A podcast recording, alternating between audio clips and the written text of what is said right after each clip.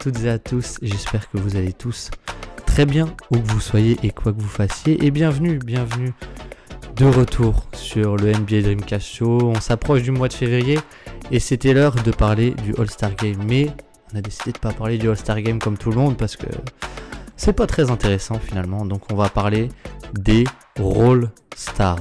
Alors qu'est-ce que c'est les Roll Stars? C'est les All-Stars euh, des role players, tout simplement.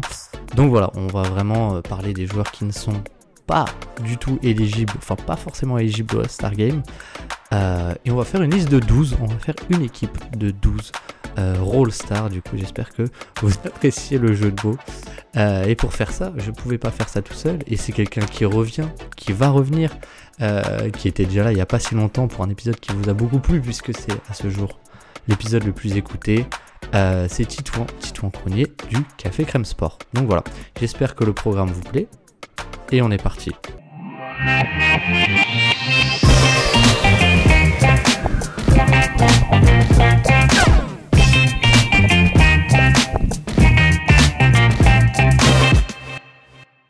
Et donc nous voilà, nous voilà pour parler des Rollstars avec Titouan. Titouan, deuxième apparition, bienvenue et merci d'avoir accepté l'invitation. Bah, merci euh, pour l'invitation et ouais, ça me fait ça me fait plaisir. J'espère que tu vas bien et moi je suis prêt à en découdre de parler de All Star, mais des All Star plus intéressants parce que les, les, grandes stars, les votes, tout ça, bon voilà, c'est trop mainstream pour nous. ouais, c'est trop facile, c'est trop facile de dire euh, que LeBron James est All Star quoi. Donc euh, on a décidé de mettre un peu les mains dans le cambouis, mais écoute, sinon moi ça va. et avant de commencer, petite pub euh, Café Crème Sport, du coup, Titouan, vous avez sorti euh, un big board. Du coup, pour ceux qui ne savent pas ce que c'est un big board, c'est une espèce de mock draft, mais sans tenir compte des équipes qui draftent. Donc, juste un classement des meilleurs prospects de la draft 2024. Si je ne dis pas de bêtises, vous en avez sorti un là il n'y a pas longtemps. Ouais, c'est ça. On avait sorti le premier euh, début décembre et en fait, on essaye, on n'est pas forcément très ponctuel, mais on essaye tous les mois de le mettre à jour. Et donc, on a sorti la deuxième version euh, cette semaine là donc c'était le 15 janvier je crois ou le 16 janvier quelque chose comme ça. Euh, et, euh, et, ouais donc comme tu as dit c'est un, classement selon nos critères de, d'évaluation on va dire un classement des, des, rookies qui vont potentiellement se présenter à la draft 2024 et voilà donc, donc vous pouvez retrouver ça, je le mettrai en description. Et puis sinon, Titouan, Titouan du, trèfle aussi. Euh, vous avez fait un bilan de mi-saison euh, des Celtics, si je ne dis pas de bêtises. Ouais, c'est ça. Alors, il y a eu un. Pour l'instant, il y a eu que la première partie, et euh, pour rien vous cacher, on tourne la deuxième partie euh, juste après cet épisode-là, justement. euh, donc, il sortira très bientôt aussi, où on fait un bilan, non pas de l'effectif du collectif, mais plutôt des, des joueurs individuellement. donc, un bilan de mi-saison des joueurs.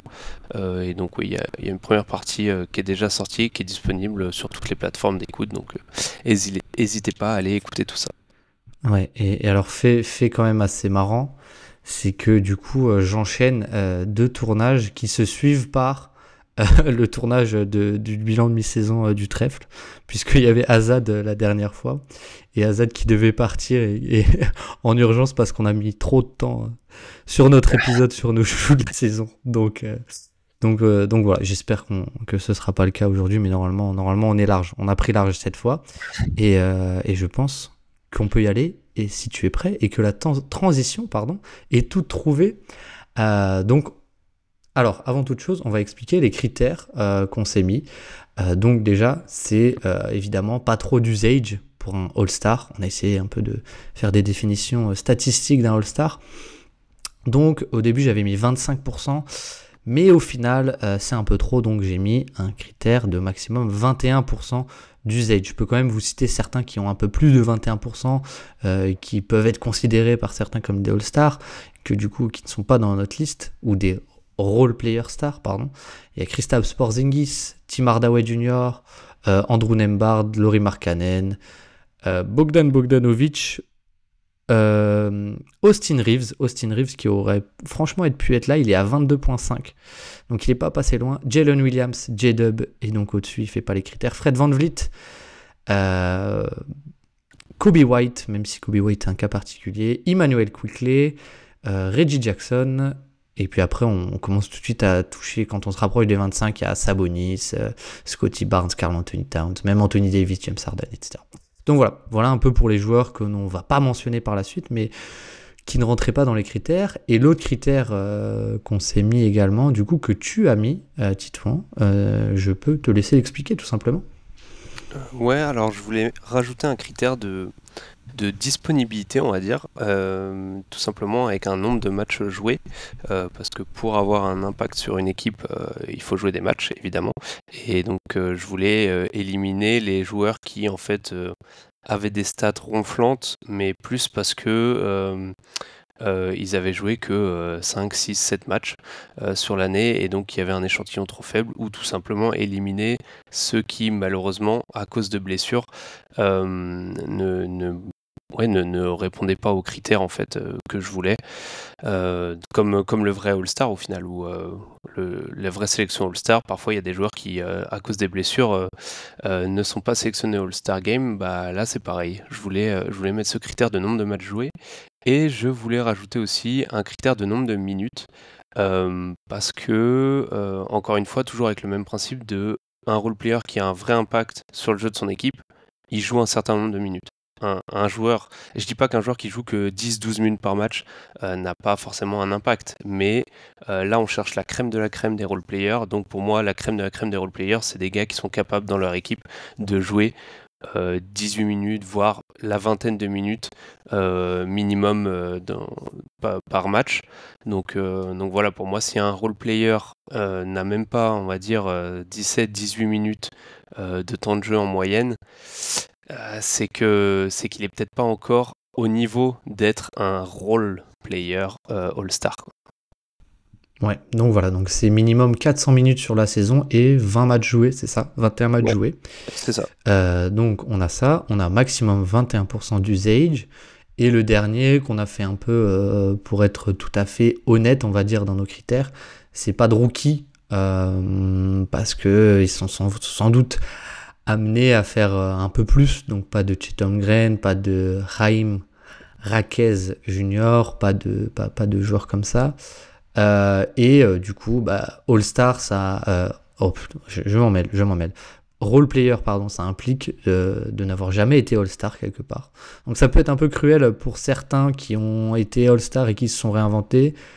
Mais voilà, j'ai décidé de finalement ne pas mettre de, joueurs qui ont déjà été All-Star.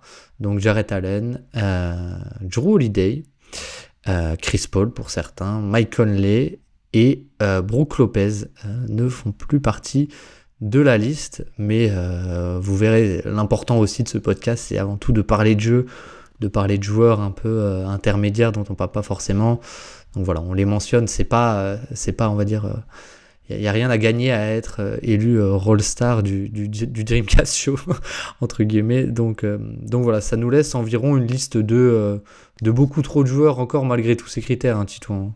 Oui, faudrait discuter avec Adam Silver d'ailleurs si euh, on peut pas mettre dans les clauses des contrats euh, si, euh, si, un role player a été nommé dans le Dreamcast Show, il peut avoir un petit pourcentage en plus.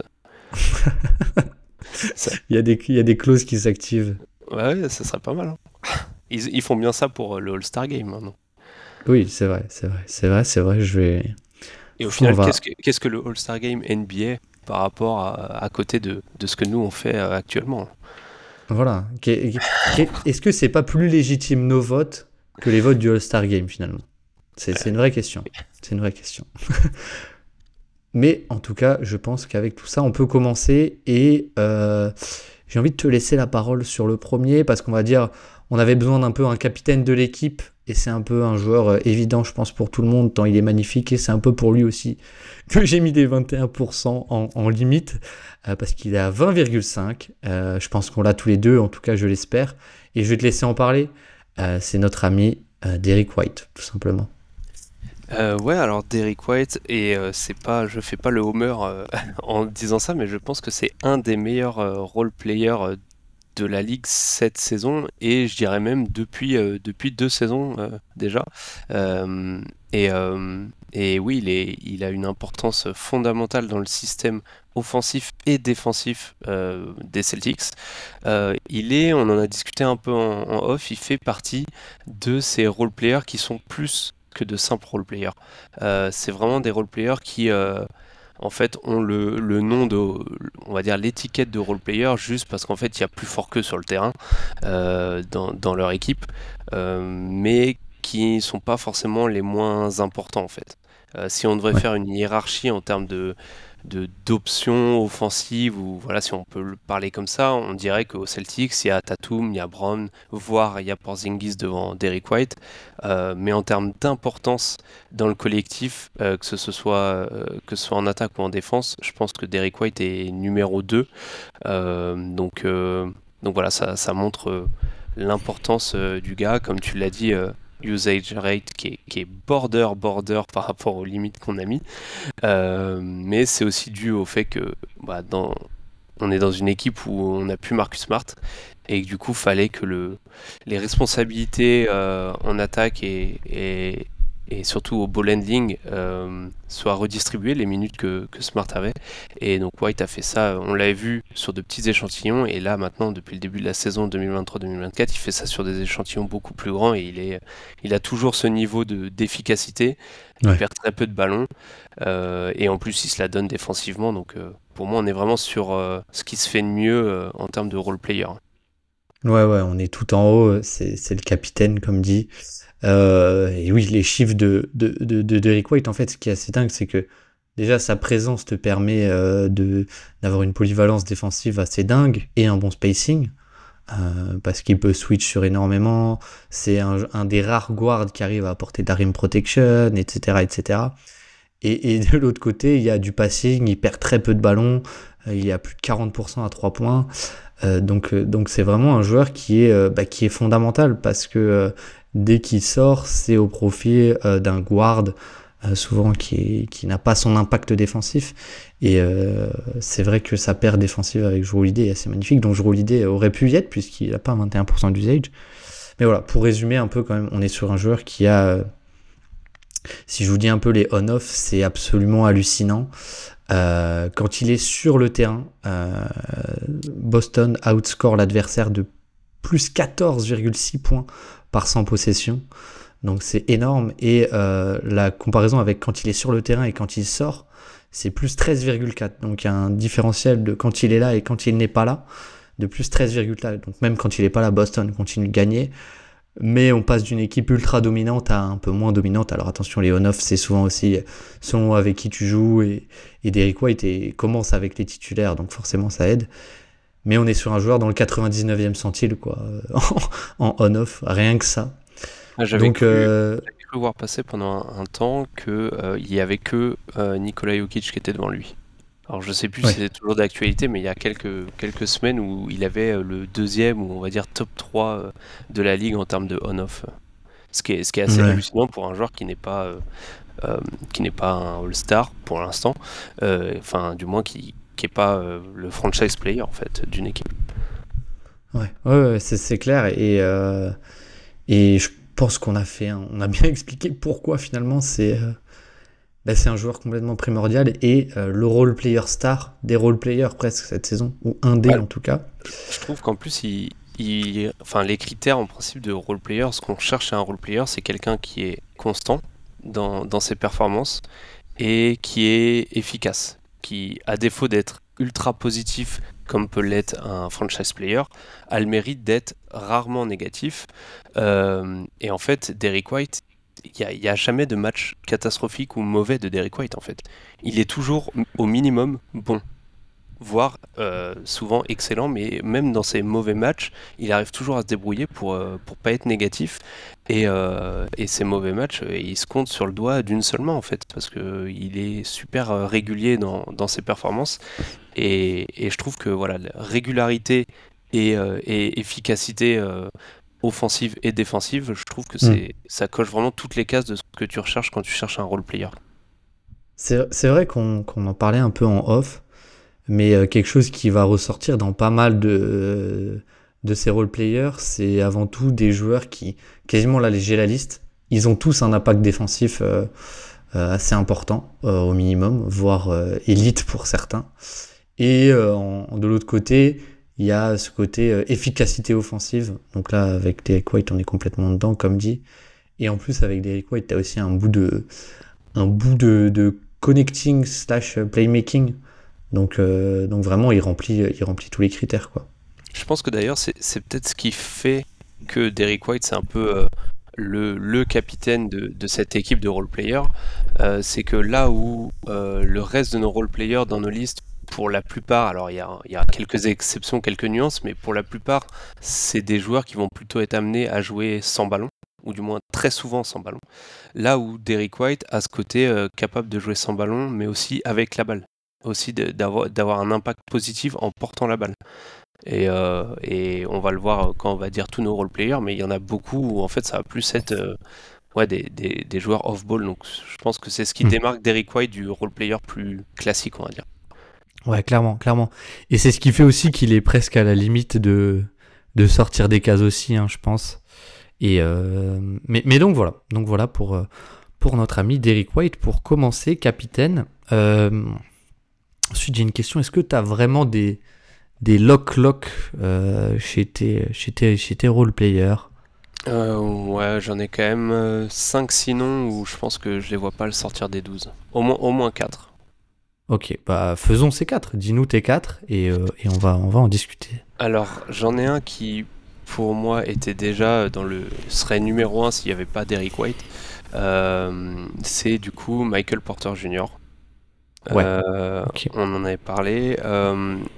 Euh, on en a parlé un peu en off et justement je te disais que moi j'étais un peu dans la limite de Michael Porter Jr. Est-ce que je le mets dans les role players ou pas? Euh, D'un côté c'est la troisième arme offensive en gros des Nuggets mais bon dans son utilisation on sent qu'il n'est pas utilisé vraiment comme un, initiateur, comme, comme hmm. un, lieutenant ou quoi que ce soit euh, et dans, ses stats et dans, ses minutages non plus donc donc ouais, je, moi Michael Porter Jr. il a le côté, euh, on en parlait, le côté euh, off-ball des role-players. Là où Michael Porter Jr. à ce côté-là, il est utilisé sans ballon, mais il est aussi capable d'être utilisé euh, balle en main. Alors ça va plus être pour créer son shoot lui-même plus que pour créer pour les autres. et il y a ce côté impact défensif, même si il pourrait faire beaucoup mieux vu le profil physique.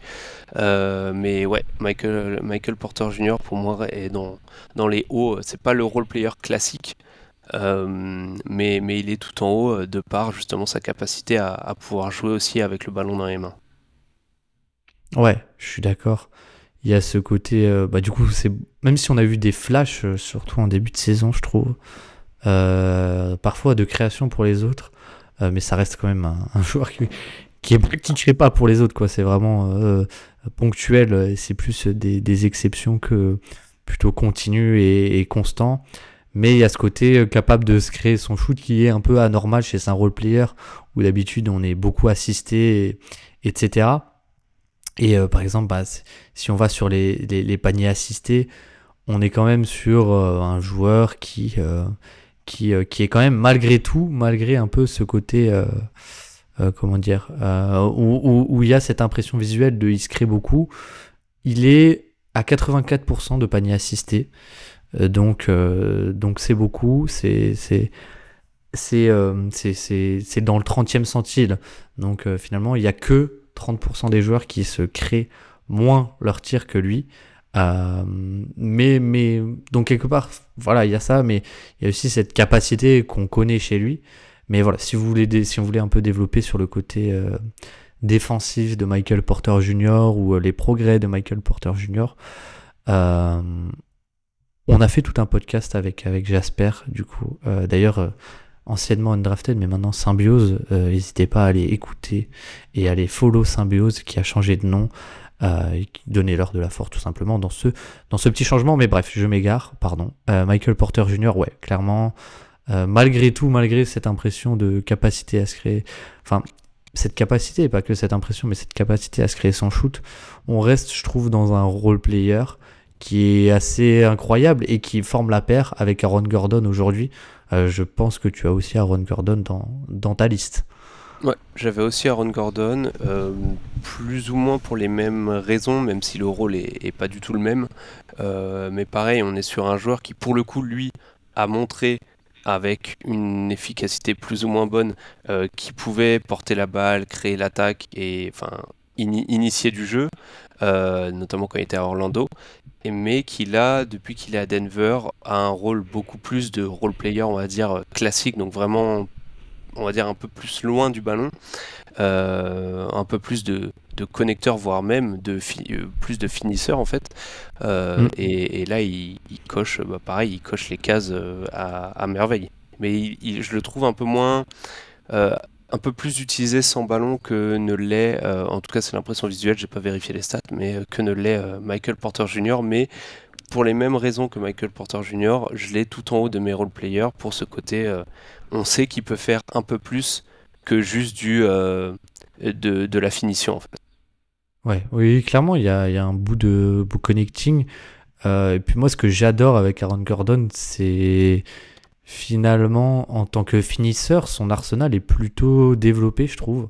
Il est beaucoup utilisé en tant que menace de lob.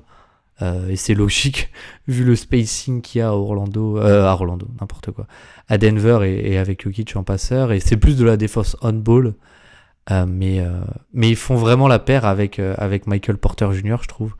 Et oui, en fait, ce qui est intéressant, c'est que si tu enlèves un peu ces postes et que tu catégorises juste en, en, attaque, défense, efficacité, etc., bah, tu retrouves ce côté un peu chez les deux, défense et efficacité offensive, sans le playmaking, même si Aaron Gordon, il y, a, il y en a peut-être un peu plus euh, sur du connecting que, que, que, Michael Porter Jr. Quelque part, c'est pas compliqué de faire, euh, de faire mieux que Michael Porter Jr. là-dessus. Et, et, oui, il y a ce côté un peu bah, en dessous du coup de Derek White aussi, et surtout à cause de ça, j'ai envie de dire quoi. Oui, et puis en plus, euh, bah, comme dit, on l'a euh, Aaron Gordon, on l'a déjà vu faire, et moi ce que j'aime beaucoup chez lui aussi, depuis qu'il est à Denver, c'est sa polyvalence défensive.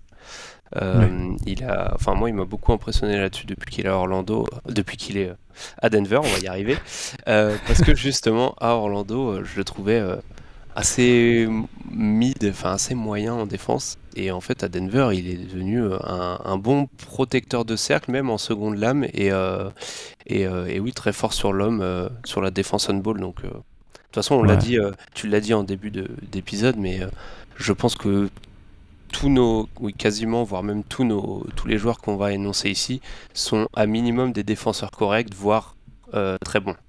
Euh, donc, euh, je pense que pour être dans les All-Stars des role-players, euh, il faut que tu sois pas négatif. Enfin, tu peux pas être négatif des deux côtés du terrain.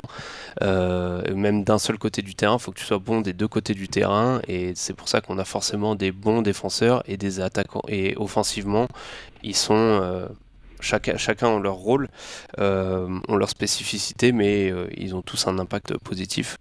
Euh, et Aaron Gordon en a un, euh, justement, comme tu l'as dit, sur ce euh, finisseur et un peu de connecting. Ouais, ouais. Bah, complètement. C'est assez marrant, mais c'est mécanique presque. parce qu'un bon role player va par définition pas avoir trop de responsabilités offensives et pas forcément de création non plus offensive. Enfin, l'un dans l'autre est corrélé, pardon. Mais si tu as pas forcément de création offensive, on va pas forcément te donner de responsabilités. Donc c'est pas offensivement que tu as la plus grosse plus-value. Et si en plus défensivement tu es un négatif, bah c'est juste pas pas possible. Et, donc ça explique pourquoi, pourquoi il y a ce côté, euh, ce côté défensif. Euh, et, en parlant de défense, il y a un joueur dont j'ai envie de parler. Euh, là, ça va pas t'aider, mais que moi j'avais dans ma liste, en tout cas que j'avais au moins en mention. Et je, ton, avis m'intéresse. Je pense que c'est un joueur qui va faire une, une All-NBA Defensive Team cette année. Rien que ça. Euh, c'est, euh, il joue euh, chez les Pélicans. C'est notre ami Herbert Jones. Je l'avais. Je l'avais. En huitième, pour être exact. Ok. Ok, ok. Parce que là, on est vraiment sur, sur, sur la, la, la, balance, on va dire, bascule un peu plus et un peu moins équilibré qu'avec euh, qu'avec les joueurs qu'on a mentionnés avant. Et là, mais par contre, elle balance très très fort sur le côté défensif parce qu'il fait une saison défensive complètement hors norme, notre ami Herb Jones. Oui, bah, tu vois, quand je te disais que pour être dans nos All-Star Role Players, il fallait être bon des deux côtés du terrain. J'ai directement pensé à, Herb Jones qui, lui, doit être celui qui, parmi tous les noms qu'on va citer, euh, tous le plus du côté offensif, on va dire. Mhm. Euh, mais, non, oui, défensivement, il est incroyable. Euh, il était déjà très fort la saison dernière, et, mais on sait que pour les rookies, les sophomores, c'est quand même compliqué, surtout si t'es pas un vrai intérieur, de discuter pour, pour le titre de défenseur de l'année. là, petit à petit, il se fait un nom dans la ligue, et, et oui, c'est un, un, défenseur qui est incroyable, et je trouve, justement, pour parler un peu de son attaque parce que défensivement, il a en plus défensivement, il a tout, il a l'intelligence, il a l'envergure, il peut protéger le cercle, il peut switcher parce qu'il est mobile. Enfin, c'est vraiment le, défenseur tout suisse. Ouais, le défenseur polyvalent vraiment euh, à, la mode en fait, on va dire. Et, euh, par contre, offensivement, euh, je tiens à le préciser, je trouve qu'il a fait beaucoup de progrès parce que c'est là-dessus en fait que je vais le juger parce que pour moi, c'est bon, c'est acquis. Herb Jones, c'est un des meilleurs défenseurs de la ligue, euh, notamment sur les ailes, sur les extérieurs, euh, qui peut switcher, polyvalent, tout ça, comme on l'a dit. Mais c'est offensivement que je vais le juger. Et je trouve qu'offensivement, il a fait des gros progrès. bon, déjà, il rentre un peu plus ses trois points, donc forcément, ça aide. sur des volumes qui sont pas exceptionnels, mais qui qui augmente petit à petit. Euh, il est à, je vais pas dire de bêtises, je l'avais sous les yeux, 30, euh, je crois qu'il est à 38%. Euh, ouais, 38% hmm. sur un peu plus de 3 tentatives. donc c'est pas exceptionnel, mais pour un joueur qui a cet impact défensif, punir à 3 points sur le, peu de tir qu'il a, c'est, ça a son importance.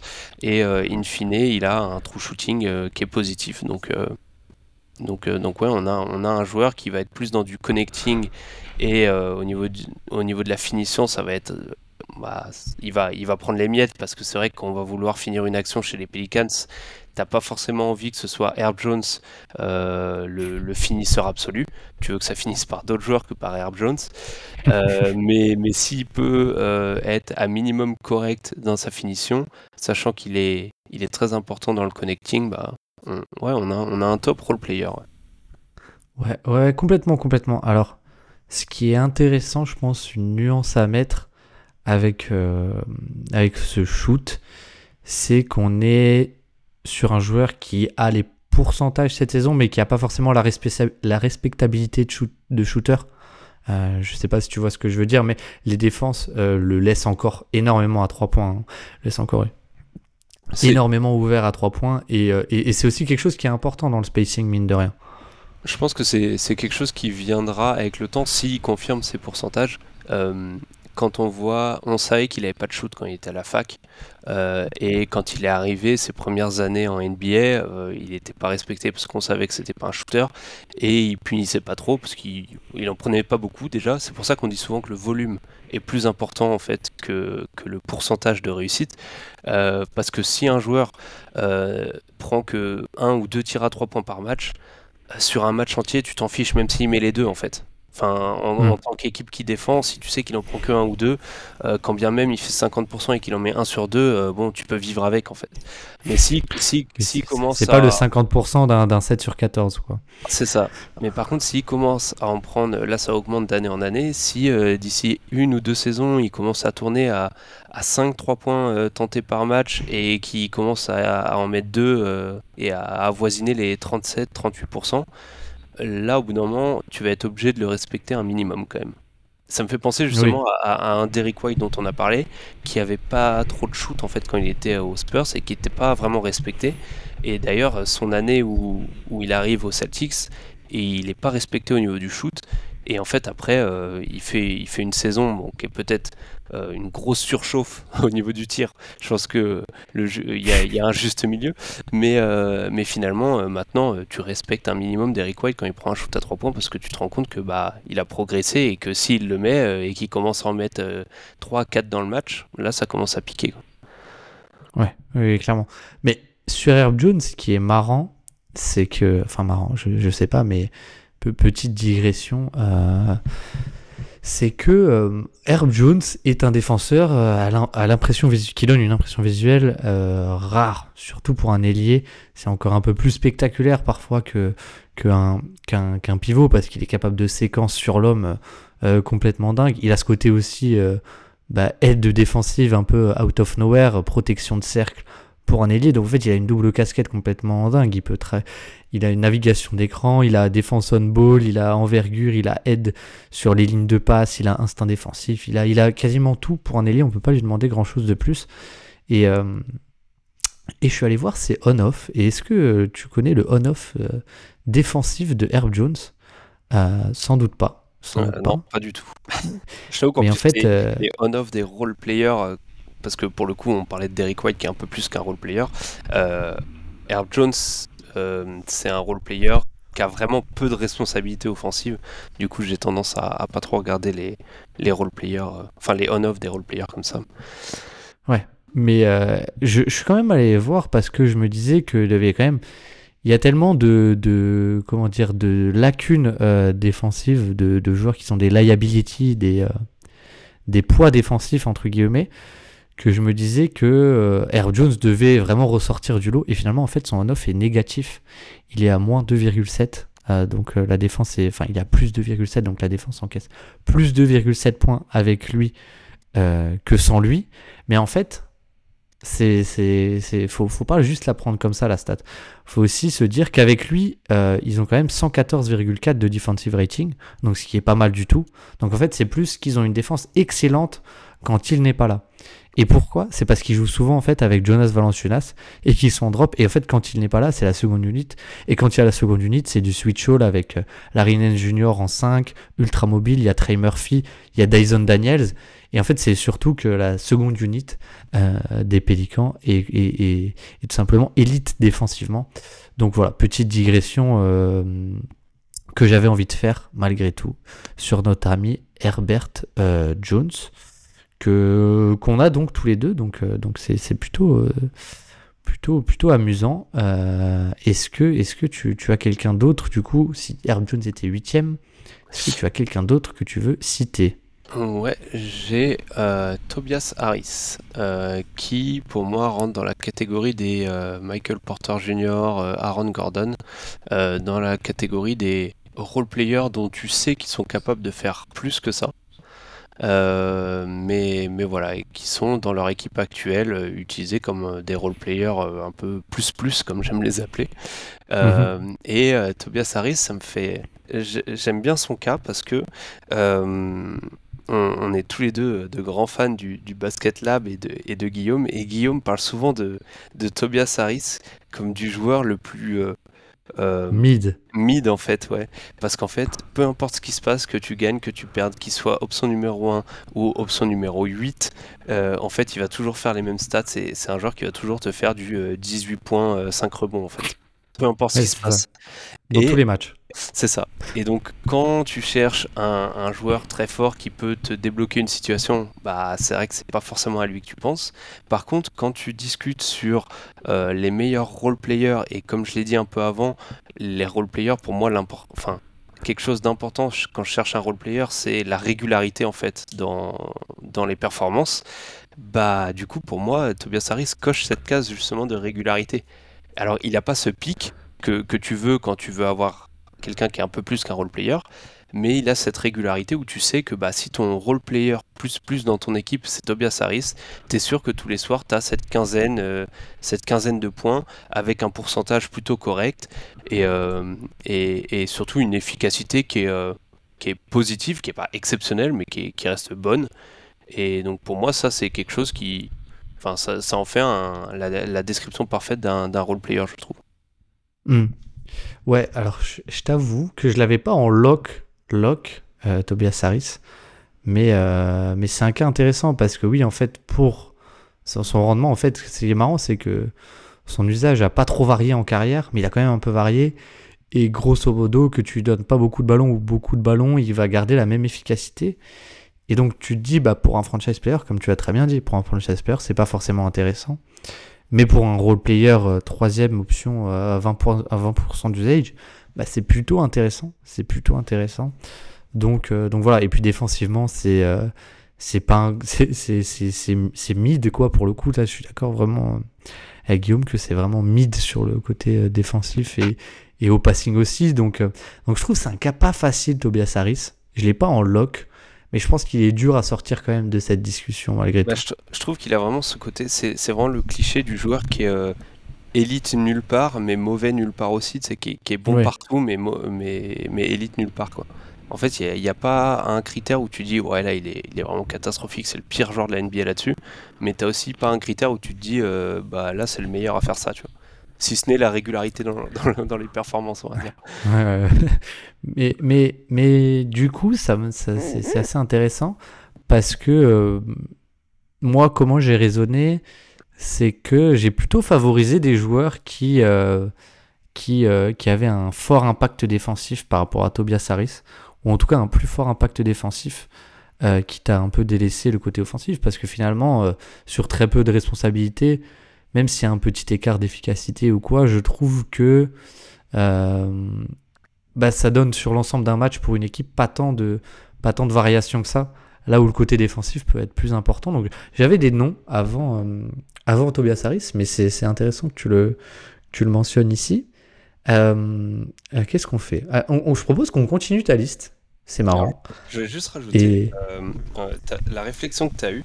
Euh, c'est assez marrant parce que moi j'ai eu un peu l'inverse. En fait, je me suis dit, alors si pour moi c'était important qu'il y ait un vrai impact défensif euh, chez les role-players que j'ai choisis parce que euh, tu veux pas qu'un joueur qui a, on va dire, une importance moindre dans, dans ton attaque, dans ton jeu, te fasse en plus perdre des points de l'autre côté du terrain.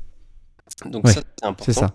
Mais par contre, pour moi c'était important et tous les joueurs que j'ai euh, dans ma liste euh, de 12, plus même ceux qui sont dans la réserve, on va dire, euh, ils ont tous un true shooting positif, ils ont tous, c'est tous des joueurs efficaces. Parce qu'en fait, avec la même réflexion, je me dis, si tu as un joueur qui est, parce que là on a parlé un peu de, de role players qui peuvent un peu créer, un peu porter la balle, faire du connecting et tout, mais on va vite arriver à des joueurs qui vont être juste dans la finition pure, que ce soit dans la finition près du cercle, sur des cuts ou que ce soit sur du catch and shoot. Et quand tu as une attaque qui tourne autour de ton franchise player, tu vas créer du jeu, etc. Tu veux pas qu'à la fin de ta possession, ce soit un joueur inefficace qui shoot en fait. Tu veux que ton si, si ça finit sur ton role player, tu veux que ton role player, tu lui demandes qu'une seule chose, c'est de mettre ses tirs, bah tu veux qu'il mette ses tirs en fait. Tu veux pas qu'il soit irrégulier et qu'il qu soit pas efficace en fait.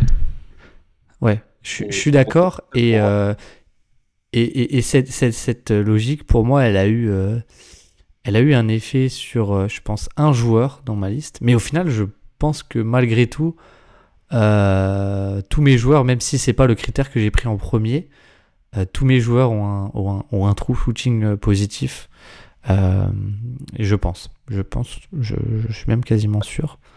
Mais ok, mais c'est intéressant.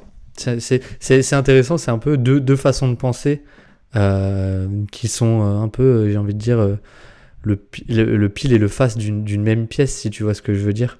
Euh, mais, mais, mais qui amène finalement pas forcément à la même priorisation euh, de, euh, de, des qualités d'un role player. Et du coup, donc si tu veux que je continue ma liste, alors j'en avais deux. Allons-y. J'en avais deux qui pour moi étaient des, des, locks ou du moins des quasi-locks. Il y en a un, on va rester dans, dans les profils un peu polyvalent, on va dire. Et j'ai euh, Norman Powell. Euh, j'ai oh, Norman Powell pour justement, euh, bah, pareil, le côté polyvalence des deux côtés du terrain. Et on l'a vu quand il y avait du, du, Paul George ou du Kawhi Leonard de blessé. le gars était par séquence capable de justement apporter, apporter un peu plus que juste de la finition. alors évidemment, sur le long terme, tu veux pas que Norman Powell euh, porte la balle 30 minutes par match. Mais, euh, mais voilà, je trouve que c'est un gars qui, qui, est efficace défensivement, euh, qui est plus qu'efficace offensivement, surtout cette saison. je ouais. Sur une de ses meilleures saisons.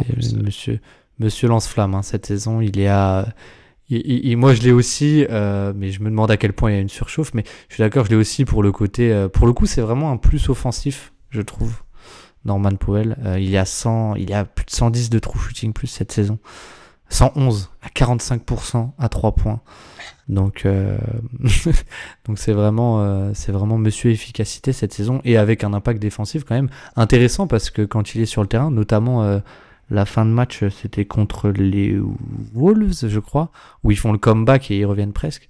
C'est en fait en switch all complet et il y a normal Towell sur le terrain. Donc ça montre quand même qu'il a une certaine polyvalence défensive, même si c'est pas forcément un grand, un grand playmaker, quoi. Ouais, puis ouais, comme dit, il y, a, ce côté, cette polyvalence. Et alors, je suis d'accord avec toi qu'il y, a sûrement une surchauffe, notamment euh, euh, sur le shoot à 3 points. Euh, mais au final, bah, c'est un peu comme le All-Star. Quand tu choisis tes role-players, tu choisis tes role-players sur la saison en cours. Et, mm. et finalement, bah, sur la saison en cours, même si c'est une surchauffe, toujours est-il qu'il est là. Euh, et peut-être qu'au final, euh, comme en fait c'est un peu comme le All-Star Game, enfin comme les votes de All-Star, tu fais ça en mi-saison, bah, c'est possible qu'il y ait des joueurs qui ont été choisis All-Star qui, après le All-Star Game, s'effondrent complètement. Et si tu regardes sur la saison entière, tu te dis, ah bah lui, je l'aurais peut-être pas mis au All-Star en fait, si, si j'avais vu son entièreté, sa saison dans l'entièreté en fait.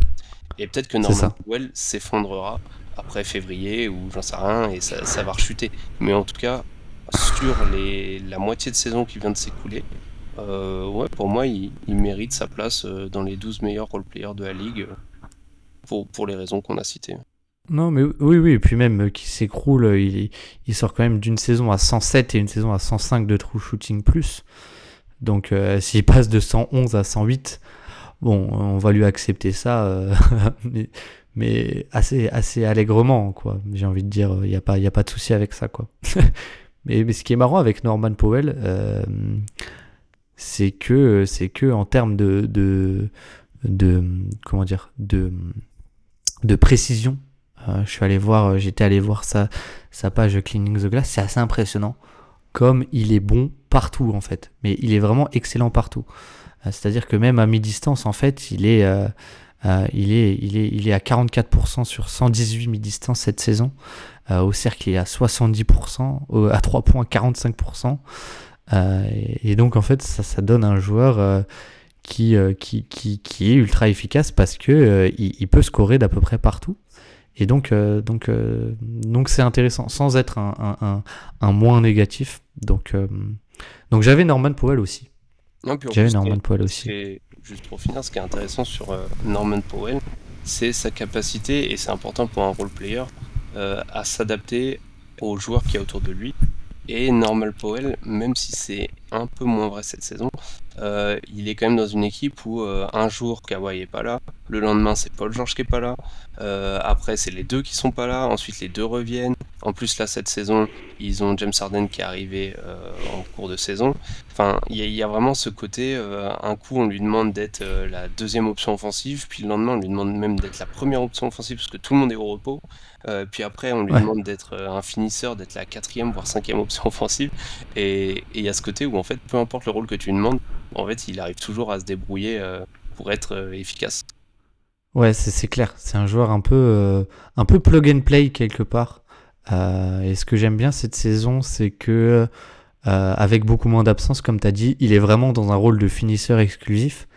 Et il, est, il tape du coup des, des records d'efficacité en carrière pour lui. Donc donc mm. c'est ultra intéressant. C'est ultra intéressant, Norman Powell. Euh, et, là, et là, je commence à, voir que la liste se, resserre. Donc, euh, donc qui as-tu Qui as-tu? Tu as dit encore un lock, du coup, si je ne dis pas de bêtises J'ai encore un lock qui, du coup, finira mon, top 6, plus Herb Jones 108. Donc après, il y a un septième, euh, mais dont je peux entendre s'il n'est pas lock. Mais donc, pour finir mon top 6, j'ai un lock qui, là, on rentre vraiment dans les role-players plus classique, on va dire, où c'est vraiment euh, du off-ball euh, à 99%. Euh, D'accord. C'était pour moi l'année dernière un des top role-players de la saison dernière. Et cette année, j'étais. pour moi, quand tu m'as parlé de role-player, c'est un des premiers noms qui m'est venu à l'esprit directement. J'ai été voir ces statistiques de cette saison. C'est copie conforme les mêmes que l'année dernière. Et je me dis, bah, si l'année dernière, avec cette stats il était dans les meilleurs, je vois pourquoi là, il ne le serait pas cette année. Euh, et c'est Kentavious Caldwell Oh, waouh! Oui. Euh, et en fait, je pense que là, tous les noms qu'on a cités, on a cité que des joueurs qui euh, ont alors on a dit un impact à minimum positif des deux côtés du terrain, mais surtout qui ont ce côté connecting, voire qui peuvent porter le ballon. Je pense que si on prend le côté role player, vraiment le côté euh, euh, je défends et je fais de la finition, vraiment que ça, vraiment je, je, oui. je touche très peu. Le, presque le 3D dont on a dont on a la V où on a l'habitude quoi. C'est ça, vraiment quand je touche le ballon, c'est pour tirer que ce soit sur de la finition près du cercle ou au shoot, peu importe. Et ben si on prend ce, ce type de joueur-là, pour moi, Kentavious Caldwell Pop, c'est le meilleur dans ce, dans ce rôle-là. C'est, et, euh, et, donc voilà, c'est, pour ça que pour moi, il est là, euh, il est efficace au tir. Euh, comme dit, il a les mêmes stats que l'année dernière et ses stats de l'année dernière étaient très bonnes. Donc vraiment, c'est, c'est, hallucinant. Son true shooting, c'est exactement le même. oui, oui. en pourcentage au shoot, il est passé de 46,2 à 46. Euh, donc c'est vraiment, il a baissé un tout petit peu à 3 points, il est passé de 42 à 40,7. Euh, mais, mais en lancer franc, il a augmenté. Bon, après, ça a très peu de, signification parce qu'il en prend, il en prend vraiment tellement peu.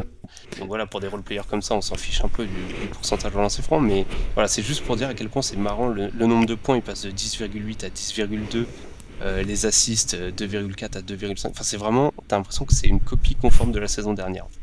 Il est resté vraiment sur le même. C'est vrai que sa page statistique est, est assez dingue. Est assez dingue. Et, euh, Mais, euh, et, du coup, voilà, c'est pour ça que pour moi, il, il mérite d'avoir sa place de, de role player. Du coup, ça fait trois, un troisième gars des Nuggets. Ouais. C'est pour ça que moi, je l'avais, moi, je l'avais en mention parce que j'avais envie de mettre des gars d'autres équipes en fait en avant. Je peux, je peux comprendre. Euh, mais en fait, je l'avais peut-être d'un point de vue méritocratie, c'est pas forcément très cool. Peut-être que si on faisait un classement, il serait devant d'autres joueurs. Mais, mais si on doit sélectionner une équipe de 12 un peu représentative, euh, je le prends, je le prends pas forcément, on va dire, on va dire ça comme final, Est-ce que c'est pas logique que quand tu choisis les meilleurs role players, t'en aies beaucoup qui viennent de l'équipe championne? Ça, ça oui, un peu de sens, finalement. Et ça a peut-être un peu de sens. Et finalement, on n'est pas loin non plus avec les critères d'avoir Porzingis et, euh, et Drew Holiday de disponibles et t'en as trois de l'équipe avec le meilleur bilan de NBA aussi quoi. Donc donc je, suis d'accord, mais du coup, je vais, je vais me permettre de, prendre la main maintenant que tu as dit tes locks. Euh, parce que du coup, moi, j'avais, euh, j'avais encore un ou deux locks en fait, que tu n'as pas cité forcément. Euh, et il y en a un, je sais que ça peut peut-être paraître un peu pour un, un, choix de. Alors, non, il y en a un qui pour moi est évident, mais qui est presque un peu de la malhonnêteté, tant il est amené à devenir plus qu'un role player. Euh, donc je, comprends si tu me le refuses, mais on en a déjà parlé énormément. C'est euh, bah, Jalen Johnson en fait, tout simplement. Euh, je l'avais dans mes réserves. Je l'avais pas dans les 12, mais je l'avais dans mes réserves. pour la simple et bonne raison que j'ai pas vu énormément les Hawks cette année. ouais, ok. Mais en fait, on en a énormément parlé. Il était dans la liste qu'on a fait la semaine dernière avec, avec Azad. Euh, mais euh, voilà, connecting plus plus, euh, roleplay, impact défensif, rim protection, capable de push, de pousser la balle en transition, capable d'être une menace de lob. Enfin bon, voilà, beaucoup de choses qu'on aime beaucoup. Si vous voulez détailler plus sur Jane Johnson, allez écouter le podcast. Mais je me devais de le mentionner. Mais je veux bien concéder que il a que il est drafté très jeune. Hein. Il a il a quoi? Il a 21 ans, si je dis pas de bêtises. Il vient d'avoir 22. Donc, euh, donc il est peut-être amené à devenir plus qu'un role player. Donc je, veux bien que tu ne me le comptes pas forcément. Euh, non, moi ça, me dérange pas qu'on le mette ou du moins qu'il soit dans la discussion parce qu'en plus, alors comme dit, j'ai pas vu beaucoup les Hawks cette année. Par contre, Jane Johnson, euh, je l'avais vu pas mal à la fac et en fait, moi j'ai toujours vu en lui un joueur qui, alors j'espère pour lui qu'il me fera mentir, mais un joueur qui sera un bon connecteur, un, un role player plus plus. En fait, je vois bien avoir une, in fine un, peu à la Derrick White, mais je le vois pas passer le cap de euh, d'être une un, franchise player ou un lieutenant comme on, comme on peut l'appeler. Euh, et du coup, bah, pour moi, en fait, euh, au mieux, il sera un, entre guillemets un Derrick White, pas, pas en termes de rôle, hein, mais en termes de, de role player, de niveau de role player, on va dire. Hmm. et dans ce cas-là, bah, il, a, il a carrément sa place dans cette liste-là. Après, c'est tout le mal que je souhaite de me faire mentir et de devenir un All-Star. Je, pense qu'il y a beaucoup de choses qui vont se passer au niveau du shot making. Euh, est-ce que déjà le 40% à 3 points qu'il est en train de mettre cette saison, c'est viable ou pas, parce que c'était pas quand même sa plus grande force pendant pendant ces années précédentes. Donc ça, c'est intéressant. Mais pour moi, ouais, tu as au minimum un role player plus plus et un role player connecteur en fait. Et c'est assez intéressant. c'est intéressant, Jane Johnson. Donc, donc qu'on aime beaucoup, qu'on aime beaucoup. et, pour, et en vrai, j'ai pensé, mais je pense que si on fait un, MIP, un MIP race, une MIP race, il serait sans doute très très haut, tant euh, la progression statistique, déjà dans le jeu, mais aussi statistique, elle est, elle est assez incroyable. Il est passé de 1,13 points par tir tenté à 1,32. C'est euh, assez incroyable. Euh, c'est pour ceux à qui ça parle pas du tout. Il est passé de 95 de true shooting plus, donc 5% en dessous de la moyenne, à 113, donc plus 13% mieux que la moyenne NBA c'est assez délirant, euh, c'est assez délirant et, et, et, du coup, comme dit, on verra où ça se stabilise, on verra si l'usage augmente aussi. Mais, mais, mais, en tout cas, Jane Johnson, saison assez incroyable. Et moi, j'avais un autre lock que je pense que tu n'as pas. Euh... En fait, non, je sais pas si c'est un lock. C'est pas un lock. Je pense pas que ce soit un lock et, qu'on peut, on va pouvoir en discuter. Euh, mais, euh, mais finalement, en fait, c'était bah, c'était Miles Turner. Qu'est-ce que tu penses de la saison de Miles Turner? Alors je l'avais pas, effectivement je l'avais pas, mais c'est vrai qu'après le recul, c'est vrai que je suis beaucoup parti sur des ailiers en fait en regardant comme ça, et c'est vrai que des intérieurs j'en ai pas beaucoup, et c'est vrai que Miles Turner, ouais, Ouais, surtout qu'en plus, je trouve que depuis que. Alors, bon, quand t'as quand as un guard play euh, comme euh, Tyrese Haliburton, ça aide énormément euh, pour t'épanouir offensivement. Mais je trouve qu'en plus, il est arrivé. Je pense qu'on peut dire, il peut dire un grand merci à Carlisle, mais il est arrivé à trouver le juste milieu parfait dans sa défense. En fait, je trouve qu'il y avait, a eu des saisons où il contrait tout ce qui bougeait, mais voilà, il y avait ce côté un peu intérieur très naïf. Euh, ensuite, il y a eu des saisons où, euh, où il essayait de switcher, où, euh, voilà, où on, le voyait un peu plus défendre sur les extérieurs, enfin du moins sur le périmètre, et c'était un peu plus compliqué. Là, je trouve qu'il est arrivé dans un rôle défensif qui lui va beaucoup mieux. et même si la défense des Pacers est catastrophique, mais pour le coup, je pense que c'est pas que de sa faute. J'aime beaucoup ce que je vois de lui défensivement, et je pense que en plus à terme associé à d'autres euh, ailiers un peu plus euh, fric défensifs. Asiakam par exemple, c'est ça, c'est tu, tu par exemple, je exemple. Hasard. par exemple, euh, ça pourrait être assez impressionnant. Donc ouais, autant offensivement, j'ai jamais eu de soucis avec son jeu, même si parfois je trouve qu'il prenait un peu trop de 3 points. je trouve que l'apport d'un meneur, comme je l'ai dit, un meneur comme Tyrese Haliburton, ça l'a beaucoup aidé. Donc ouais, je, trouve vraiment que Miles Turner l'arrivée de Burton en attaque et Carlisle en défense euh, ont permis vraiment de, le cadrer, de cadrer son jeu et ça lui a fait beaucoup de bien. Ok, ok, ok. Donc tu es, tu es d'accord pour le mettre dans la liste? Ouais, ça, pas forcément? Ça, ouais, il peut, il peut y être. Ouais, ouais, ça me va parce que moi je regarde ma liste de 12. Là, il y en a peut-être un que je peux éventuellement sortir. Sachant que du coup, euh, Johnson, je l'avais pas non plus, donc euh, se dire qu'il y en a un autre qu'il faudra que je sorte. Euh, Waouh. Mais, mais, c'est, alors, c'est possible que j'en ai deux en fait que je peux sortir, mais il y en a un, je pense, c'est sentimental. C'est pour ça que je voulais pas le sortir. Ok, moi j'en ai aussi un de, j'en ai aussi un sentimental dans ma liste, donc ça va être, euh, ça va être marrant. Mais je propose qu'on fonctionne par lock. Donc on a Derek White, Michael Porter Jr., Aaron Gordon, Herb Jones, ouais, Jalen Johnson, ouais, Norman Powell, Tobias Harris ce qui fait 7. Et, et, est-ce que j'en ai oublié un? KCP, non KCP. Moi j'en ai. Ah oui, KCP. KCP, potentiellement. KCP, ça fait potentiellement 8. Et il reste beaucoup trop de noms pour seulement 4 places. Euh, donc, euh, donc, euh, donc, donc, c'est pas grave. Allons-y, hein. Allons-y, hein. allons-y, allons-y, allons-y. qui as-tu? Qui as-tu d'autre sur ta liste? Alors, le premier qui n'a pas été cité de ma liste, qui est septième dans ma liste, c'est Keegan Murray. Ouais, euh, ok, je, je l'ai, je l'ai aussi, mais Je l'ai. Je sais. Ah non, alors il y en a peut-être un que, qui était plus. Enfin, je l'ai dans ma liste, quoi. Mais ok. Moi, j'en ai, euh, j'en ai d'autres locks avant lui, on va dire. J'en ai peut-être un ouais, qui est plus lock que lui, mais bon. Euh, je l'ai mis devant pour, euh, bah, pareil, par rapport à un autre que j'avais peut-être de plus lock. lui, alors on revient toujours au même critère, mais le côté capable de faire un peu plus que juste de la finition. Euh, on l'a vu avoir des, coups de chauffe où euh, il était capable de se créer son tir. Euh, et je trouve qu'il fait énormément de bien aux, Kings, qui ont longtemps cherché ce, un peu ce scoreur en sortie de banc. et au final, en fait, on voit que bah, Keegan Murray, il est plus que ça. Il est capable de défendre plusieurs positions. Et, offensivement, il est capable à la fois de se muer en, scoreur quand, quand, les Kings en ont besoin, mais aussi de, de se mettre un peu plus dans l'ombre et, d'être plus dans la, du connecting, voire euh, de la finition plus, plus simple et plus classique. Euh, si, euh, si Fox ou Sabonis prennent les choses en main. Donc ouais, je, trouve très intéressant et je trouve j'aime beaucoup sa polyvalence.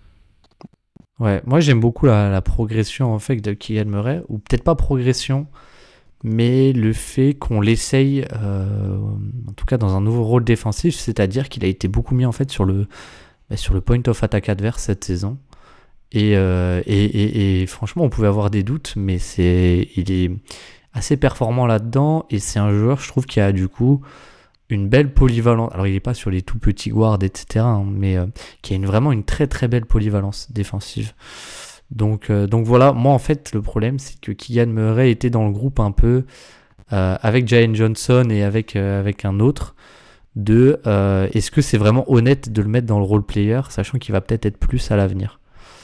Donc, euh, donc voilà, c'est pas pas, bah, pas, évident, mais, mais il rentre dans les critères. Disons que comme Giant Johnson, si on vote pour les All-Stars de cette saison, les, les role-players All-Stars de cette saison, il y est parce qu'actuellement c'est un role-player. Après, oui, c'est pas impossible que si on refait euh, le même exercice dans deux ans, trois ans, bah, peut-être que Keegan Murray ne sera plus dans les role-players All-Star. Il sera plus que ça.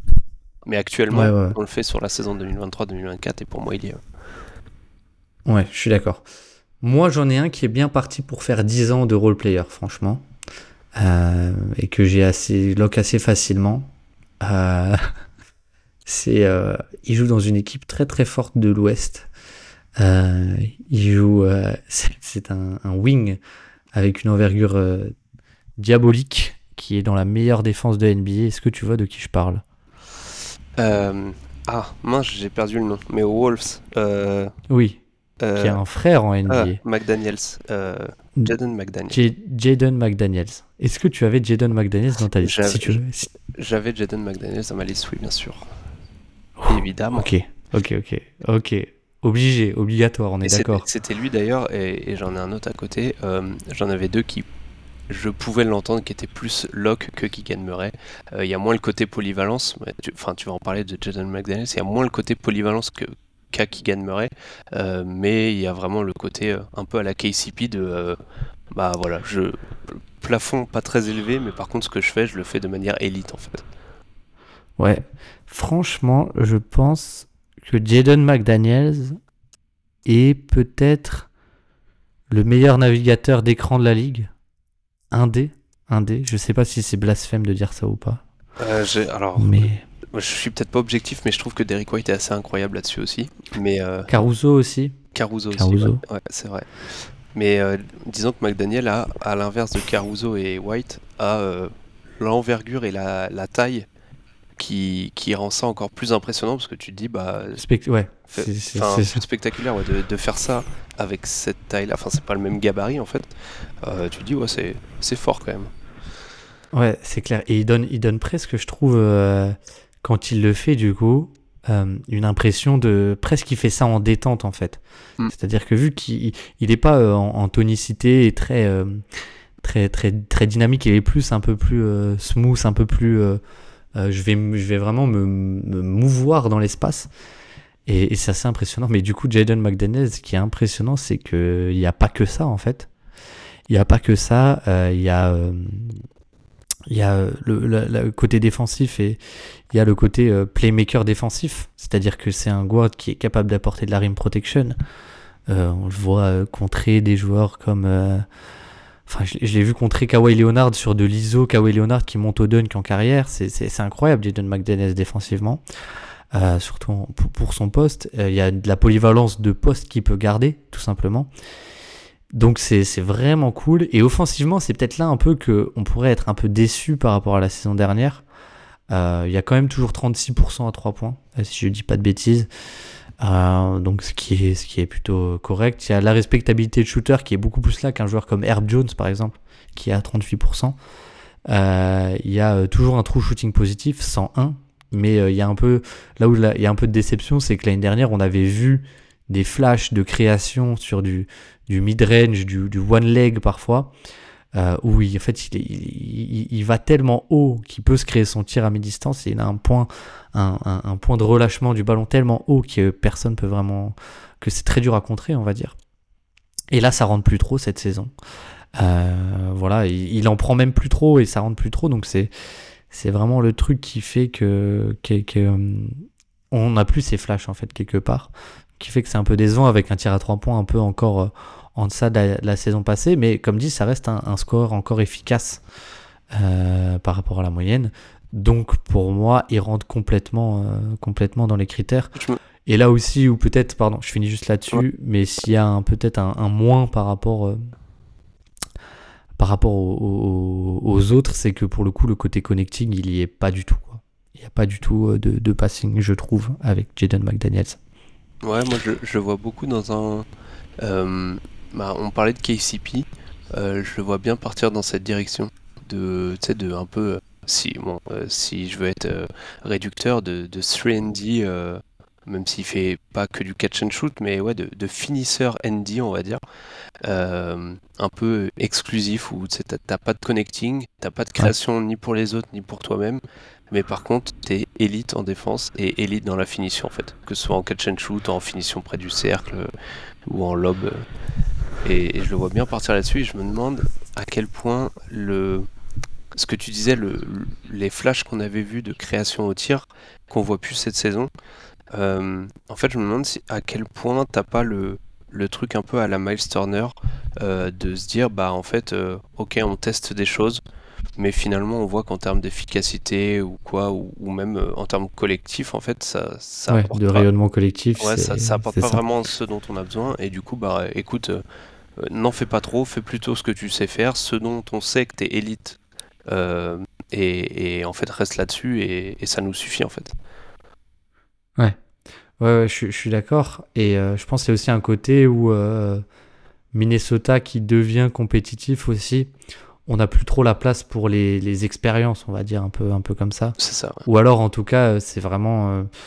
le, seul qu'on développe vraiment encore à 100% et à qui on laisse faire des erreurs, bah, c'est Anthony Edwards mais euh, ce qui paraît un peu plus un peu plus logique parce que le plafond est, est un peu plus haut aussi quoi on va dire on va dire ça comme ça donc il y a ce côté ouais on a un peu supprimé ces flashs de création pour pour pour Jaden McDaniels mais qui reste ouais j'aime bien cette comparaison avec KCP et quelque part en fait le plancher est déjà là pour euh, pour pour une carrière euh, très très longue pour pour pour pour, pour Jaden McDaniels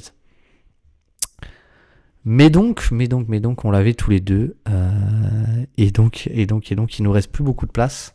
Deux places. Euh, qui est-ce que tu as Il nous reste deux places, voire euh, on peut négocier avec certains. Donc, qui est-ce que tu avais d'autres alors j'en ai un qui est dans le même moule que les Jaden McDaniels, KCP, je dirais même très proche du Jaden McDaniels, dans le côté, on l'a testé à faire un peu plus que juste du finition et défense, et en fait, ça n'a jamais été très concluant.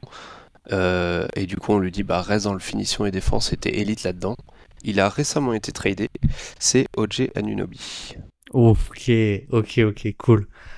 Cool, cool, cool. Je pense qu'il est un peu. Je suis un peu surpris qu'il sorte à ce moment-là, mais il est un peu euh, incontournable, je pense.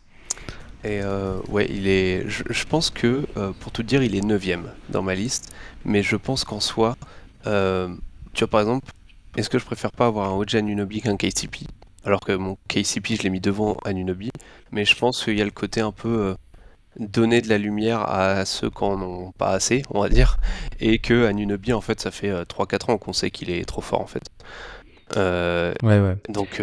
Et pour le coup, si je peux, moi je trouve que le gros plus d'Anunobi, qui est peut-être pas forcément connu, euh, c'est pas forcément sa défense qui est bon, qui est assez un on-ball assez incroyable euh, et toujours un peu off-ball, mais qui est euh, franchement, je sais pas, je, je sais pas s'il a jamais été utilisé ou s'il a jamais performé, mais il y a un côté un peu frustrant.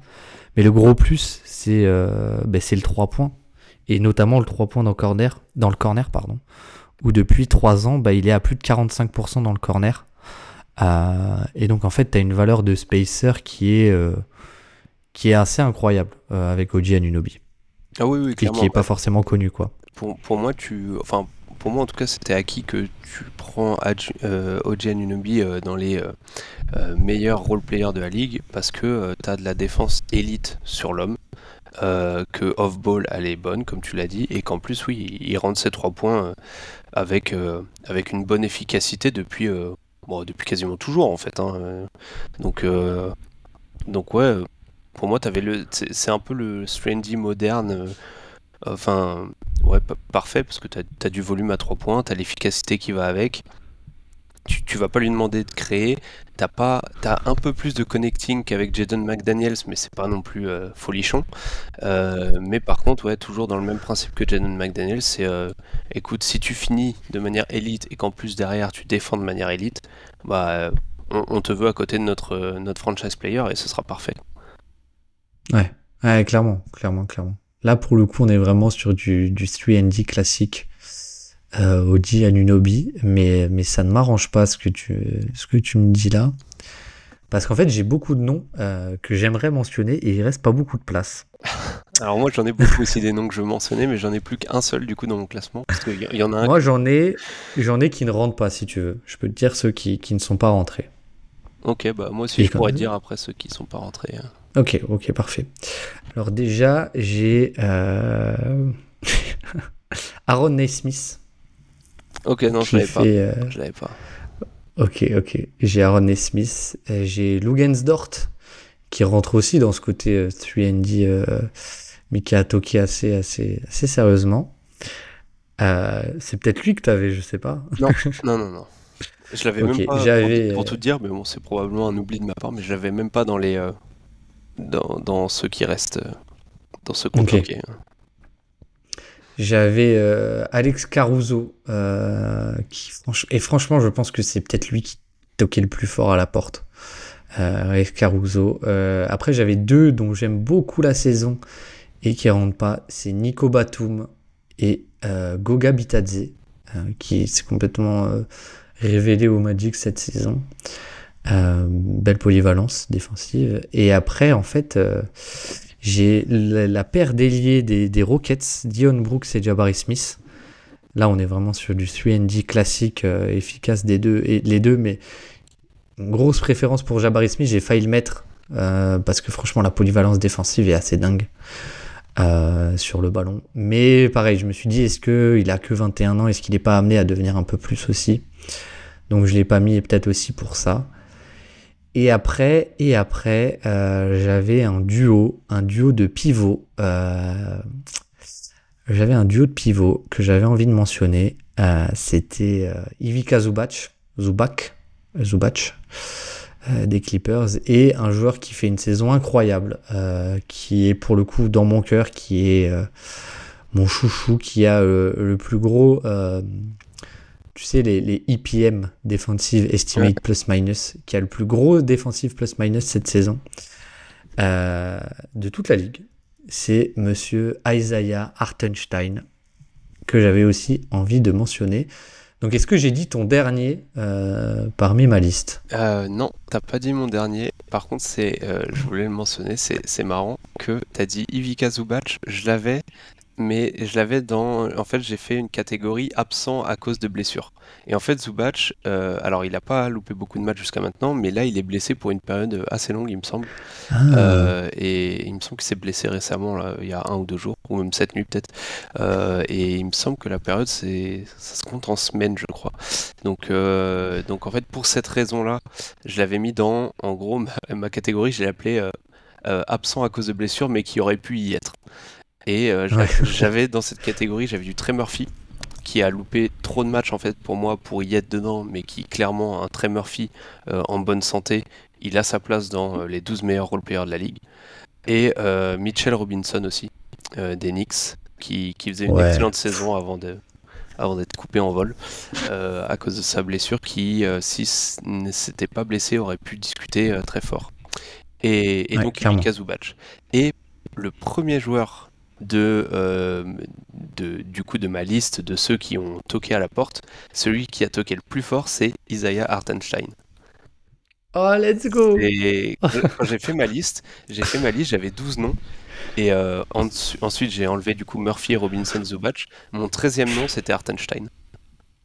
Ok. Parce que je, je, suis très content. Je, trouve sa saison euh, incroyable. Alors je sais pas, je pense pas qu'il rentrera dans le top 12 du coup, mais euh, voilà, je, suis aussi content qu'il soit mentionné. Parce que c'est, il fait, il fait vraiment un gros gros boulot au Knicks. Il avait déjà montré des prémices avant. je crois que c'était au Rockets, si j'ai pas de bêtises. Rockets, c'était, il avait pas beaucoup joué, mais c'était aux Clippers, il avait signé un contrat d'un an. Euh, et, euh, et, après, il avait été free agent et signé par, euh, par, par, par les Knicks. Je sais pas, si, je sais pas si je le mettrais dans les 12 meilleurs role-players, mais ouais, si, si t'as un joker médical en 13ème, je le mettrais lui, ouais. Ouais, ouais, parce que franchement, je trouve il est. Il, il, il, offre une polyvalence défensive qui est assez incroyable. Il a un moteur de dingue. Il a cette capacité à vraiment être un peu un. Bah, parfois, quand il n'y a, quand y a, pas, quand y a pas, pas Bronson ni Randall, ce qui a été le cas sur les derniers matchs, parce que Bronson est blessé, et donc quand Randall seul, bah, c'est limite lui le, bah, le hub offensif, tu sais. Donc euh, il est vraiment incroyable, et, euh, et, euh, et, ce qui est presque dommage, c'est qu'il prend que les miettes offensivement, alors que franchement, bah, bon, on, lui fait faire ce que Mitchell Robinson faisait, hein, mais en fait, je me demande s'il n'y avait pas un peu plus. Finalement, euh, il y a un petit hookshot, il y a un petit. Euh, même, même lui donner plus de ballons en hub, euh, parce que les séquences sont vraiment intéressantes. Mais la polyvalence défensive qu'il t'apporte, parce qu'il est capable de faire du drop, du edge, même parfois du switch, même si Thibaudot n'est pas forcément fan. mais, mais. Pardon, pardon. Mais, euh, c'est ultra intéressant, Isaiah Hartenstein. Donc, euh, peut-être qu'il va, réussir à, gratter une place. Mais du coup, je suis très intrigué. Quel est, ton, ton, joueur? Alors, je vais juste citer comme ça, alors peut-être que je vais citer quelqu'un de ta liste, mais euh, juste citer ceux qui ont toqué à la porte mais qui sont pas rentrés. J'ai pensé à du Derrick Jones Jr. aussi, euh, qui fait une belle saison à Dallas, euh, qui n'a pas forcément toqué très fort, mais je voulais le mentionner. Euh, et ensuite, j'ai cinq joueurs que j'ai qualifiés un peu de, pour moi, c'est des bons petits potentiels. pour moi, c'est qu'une question de temps avant qu'ils rentrent dans, dans, cette liste. Il y a du Josh Green, pareil, de Dallas, dans le côté ailier 3D++, qui, peut, qui fait du connecting, qui on lui donne en plus un peu de responsabilité balle en main. J'aime beaucoup ce que je vois et en fait c'est juste une question de volume pour l'instant.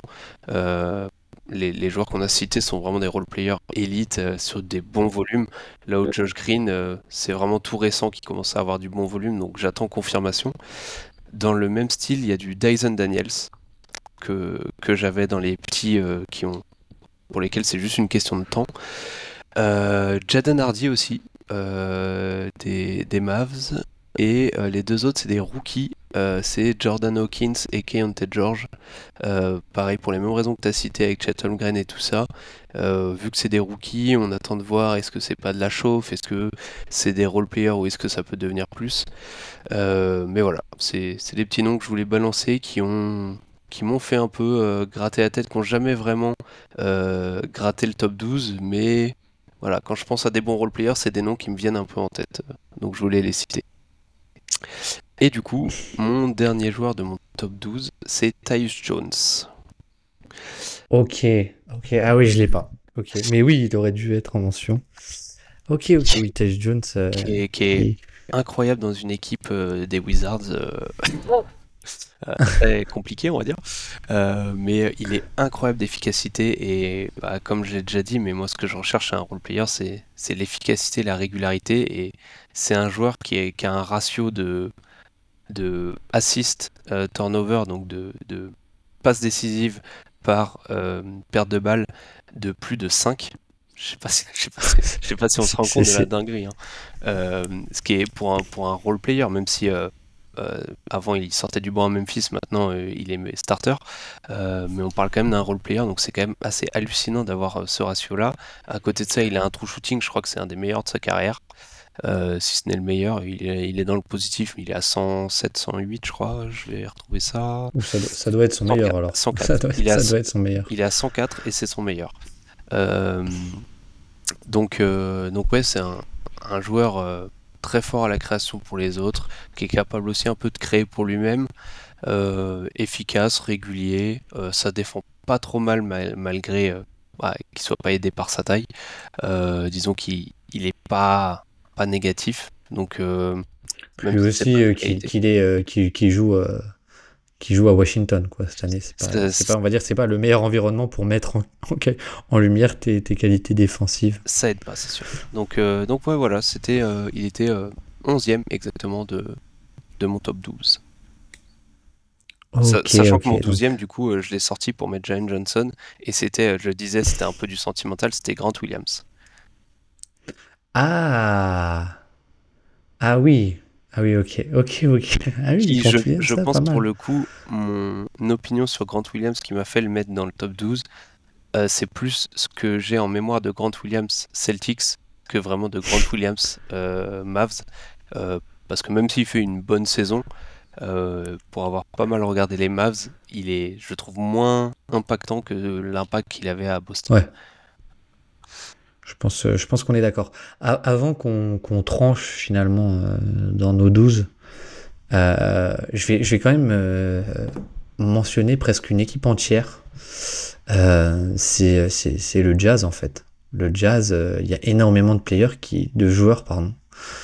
Je sais pas pourquoi je me prends pour un américain, qui pourraient rentrer là-dedans. entre la saison de Kelly Olynyk, qui est mais incroyable la saison de Kelly Olynyk est complètement dingue. Déjà les chiffres c'est c'est fou, mais dans l'utilisation c'est complètement génial. Il est utilisé en porteur de balle quand il rentre sur le terrain.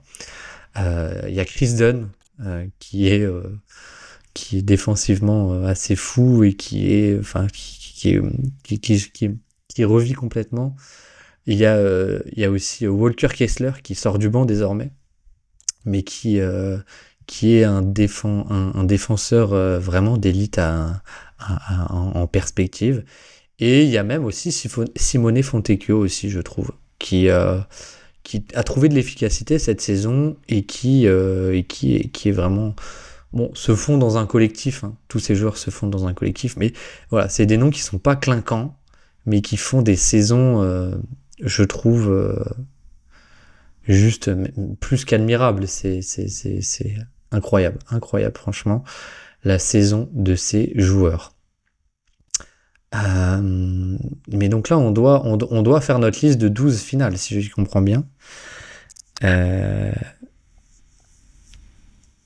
je te propose. Je, te, sais pas quoi faire, Tito. Hein. Je, je te propose qu'on fasse la liste ensemble et que tu me dises si tu le valides ou pas. Mais je te propose qu'on enlève Jalen Johnson euh, ah, quoique, non, on le laisse, on le garde. On garde Jalen Johnson?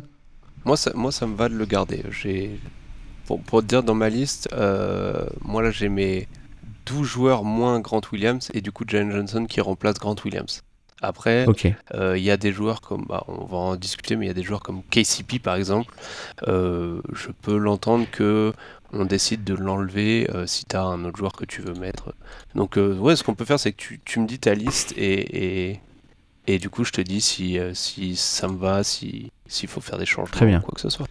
Donc, donc messieurs, mesdames et messieurs, la, euh, la toute première, la toute première de l'histoire euh, équipe des Roll Stars, nous avons Derek White, Michael Porter Jr., Aaron Gordon, Herb Jones, Oji Anunobi, Jaden McDaniels, à Tobias Harris, Norman Powell, si je ne dis pas de bêtises, Jane Johnson, ouais. euh, Miles Turner. Miles Turner, je sais pas si du coup tu l'avais. Du coup, je l'avais pas. J'avais pas, j'avais du Aaron Ah oui. Gordon et du KCP que t'as pas dit, et du Keegan Murray. Et t'as eu. J'ai pas dit Aaron Gordon Ah, si tu l'as peut-être dit alors, ok. Je crois que je l'ai dit, je crois que je l'ai dit. Mais du coup, du Miles Turner, du Keegan Murray. Ouais. Et euh, du coup, je te propose qu'on remplace euh, KCP par un Miles Turner Ça me va. euh, pour avoir pas, pas avoir un monopole des des, des, des Nuggets. Et donc le dernier, on aurait euh, Tyus Jones ou Isaiah Hartenstein en, en bataille, c'est ça? C'est ça, alors moi j'avais Tyus, Tyus Jones, et, et ouais. Et du coup, moi j'avais plutôt Hartenstein, mais c'est le cœur qui parle. C'est le cœur qui parle. Je pense Et que. Ouais.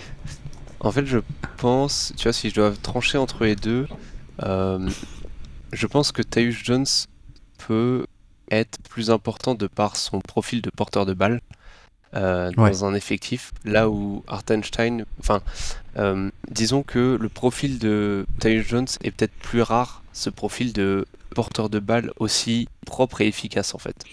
Euh, parce que des porteurs de balle en NBA, il y en a beaucoup, mais qui ont l'efficacité et la propreté d'un Tyus Jones, il y en a beaucoup moins. Euh, alors que- surtout chez les role-players. Surtout chez Oui, les voilà. role-players. alors qu'un Hartenstein, peut-être que en fonction de la défense que tu pratiques dans ton collectif, dans ton effectif, peut-être que euh, son rôle peut être plus facilement remplaçable. C'est comme ça que, que je réfléchirais.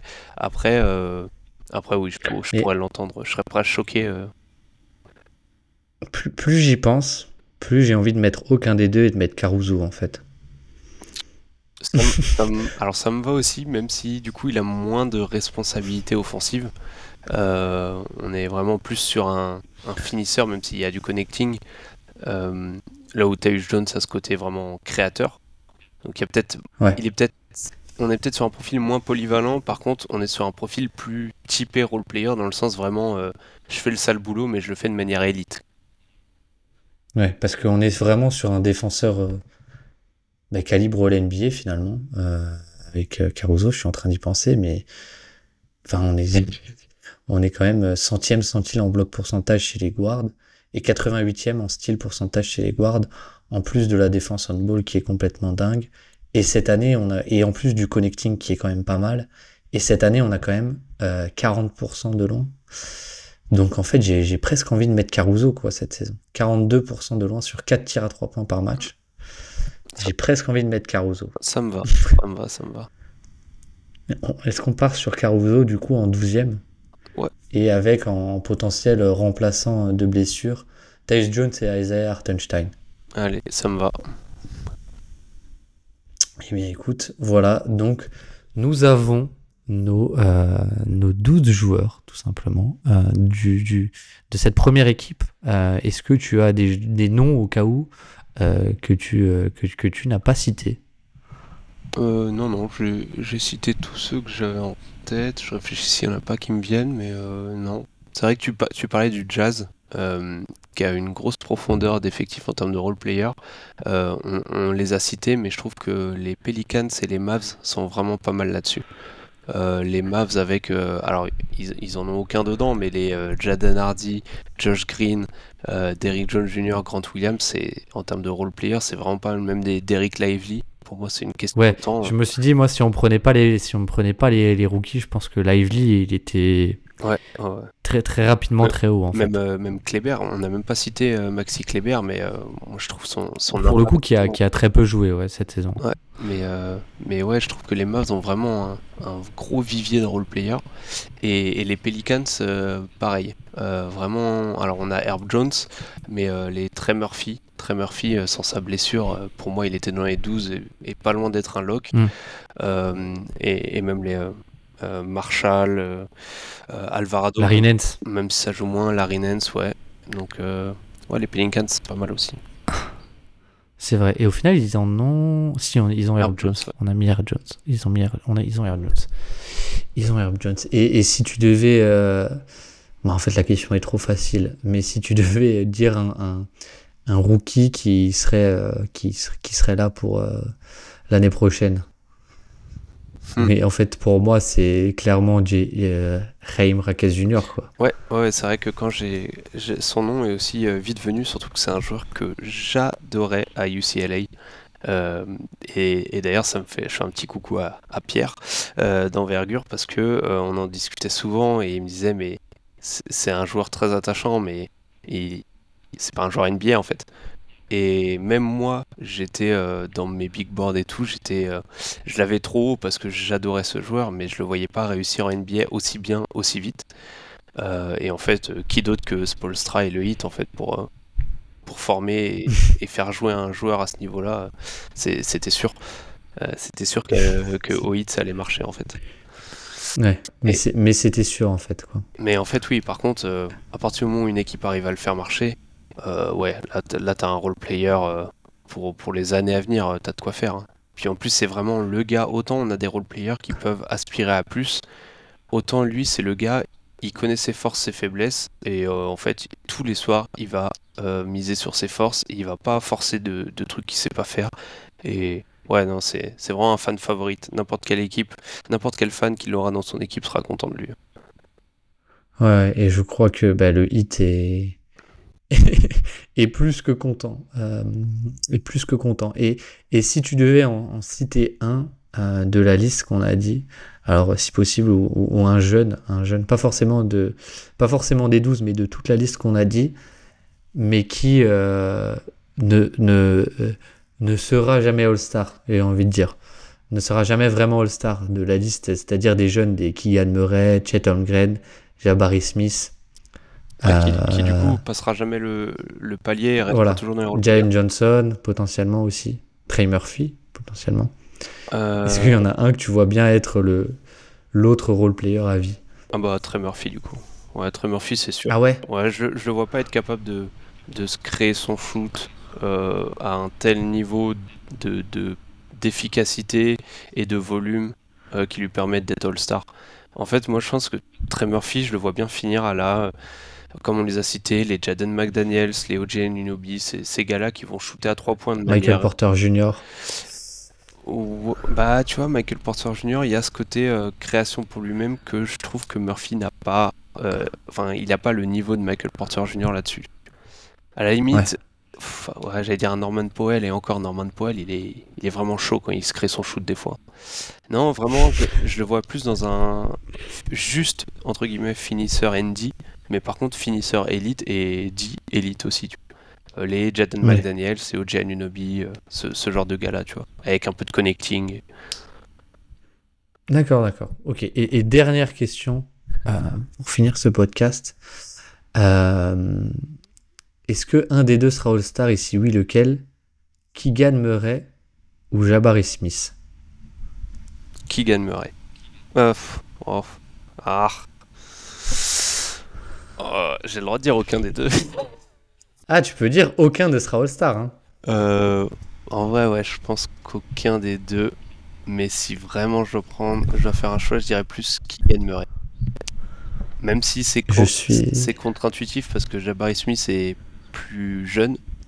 Euh, donc on pourrait se dire euh, plus grosse marge de progression. Mais j'ai toujours trouvé Jabari Smith surcoté, même avant sa draft.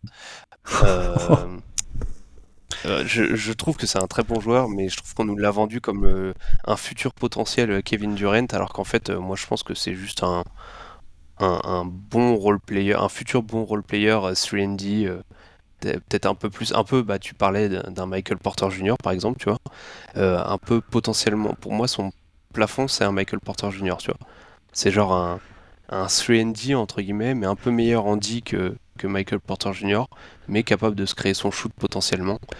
Euh, mais pas plus là où Keegan Murray en fait a déjà des acquis pour faire plus que juste un role player. Ouais. Ben, je suis d'accord que pour moi, il y a des limitations assez évidentes depuis sa saison rookie, depuis sa draft, même avant, euh, chez Jabari Smith, de, ben, de coordination déjà et de dribble surtout. Il n'arrive pas à aller au cercle et il, y a, euh, et il, a, il, il a beaucoup de mal et il n'y a, pas de- il y a pas de playmaking. Là où Kylian Murray, je trouve, il y a un handle beaucoup plus fonctionnel. Euh, il y a euh, un playmaking qui est sans être sensationnel et un peu en avance aussi. Peut-être que c'est le système de jeu qui le fait aussi. euh, à Sacramento. Mais tu vois, c'était c'était déjà le cas à la fac. voilà. à, à Iowa, Oui, oui. enfin Keegan Murray créait déjà pour lui et pour les autres. Jabari Smith, le dribble et la création pour les autres, c'était déjà pas le cas euh, quand il était à la. Ah oui, en oui. fait. À Auburn, il était à Auburn Ouais. et, euh, et mais il envoie une saison à 45% quasiment à 3 points, si Ouais. je dis pas de bêtises. Et il y a quelques tirs euh, compliqués, mais c'est quand même, il y a quand même pas mal de, même s'il y a quelques pull-ups, il y a quand même pas mal de catch and shoot, et c'est pas forcément la pierre angulaire, on va dire, même si c'était le plus gros nom, c'est pas forcément la pierre angulaire euh, du jeu d'Auburn. Là où à Iowa, Keegan Murray, c'était vraiment l'équivalent d'un franchise player en NBA en fait, où tout passait par lui. Ouais. Et, euh, Ouais, et ouais, donc c'est pour ça que je dirais Keegan Murray, même si euh, je pense que Keegan Murray euh, aura- Ne le sera pas ne forcément. le sera quoi. pas forcément parce que même s'il est plus complet et plus polyvalent, il va manquer peut-être ce côté élitiste, notamment dans la création pour lui-même, pour, pour vraiment être un All-Star. Je, je suis d'accord. Je suis d'accord et je pense qu'on peut finir sur l'anecdote que Keegan Murray a un frère jumeau Mhm. qui est Chris, Chris Murray, Murray. qui joue aux Blazers et que Keegan Murray est droitier et que Chris Murray est gaucher. Euh, si je ne dis pas de bêtises. Tout à fait. Donc, euh, donc voilà, vous, vous vous coucherez moins bête, vous pourrez euh, désormais briller en société. Mais en tout cas, merci beaucoup Titouan d'être passé pour cette première édition des Rollstars. Euh, J'espère que, que ça t'a plu et en tout cas, ça a été un plaisir à tourner avec toi. Bah, merci à toi, euh, vrai plaisir et évidemment ça m'a plu et du coup euh, ça m'embête parce que je vais forcément faire le forcing pour être là à la prochaine édition. Ah bah oui, la saison 2, la saison 2. Ça y est, je commence à avoir, à avoir des invités réguliers pour, pour mes formats.